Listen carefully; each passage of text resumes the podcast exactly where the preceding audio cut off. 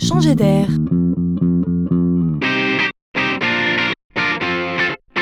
C'est la chronique de Laurent Collen. Mais quel pourrait bien être le secret pour que tout à chacun puisse ouvrir un commerce et réussir à coup sûr? Ça, c'est une grande question.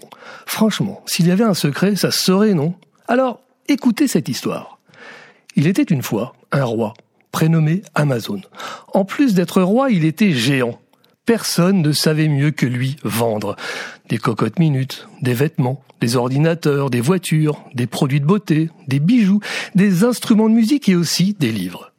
Un matin, en se levant, Amazon se dit Oh, et si j'ouvrais une vraie librairie, comme quand j'étais petit, une librairie qui sent le papier et l'encre d'imprimerie, avec des poufs pour que les enfants s'y affalent pour lire, et puis des conseils aussi pour aider les lecteurs à choisir. Oh oui, et si j'ouvrais une librairie? On l'appellera Amazon Books. Alors, comme il était roi, il avait le pouvoir de sélectionner parmi tous les livres ceux que ses millions de clients avaient aimés, commentés positivement et notés avec quatre ou cinq étoiles. Puis il ouvre 400 mètres carrés à New York, puis à Manhattan. Le roi est sûr que cela sera un succès. Pourquoi? Parce que son pouvoir lui vient de Dieu, mais pas n'importe quel Dieu, le Dieu de l'information.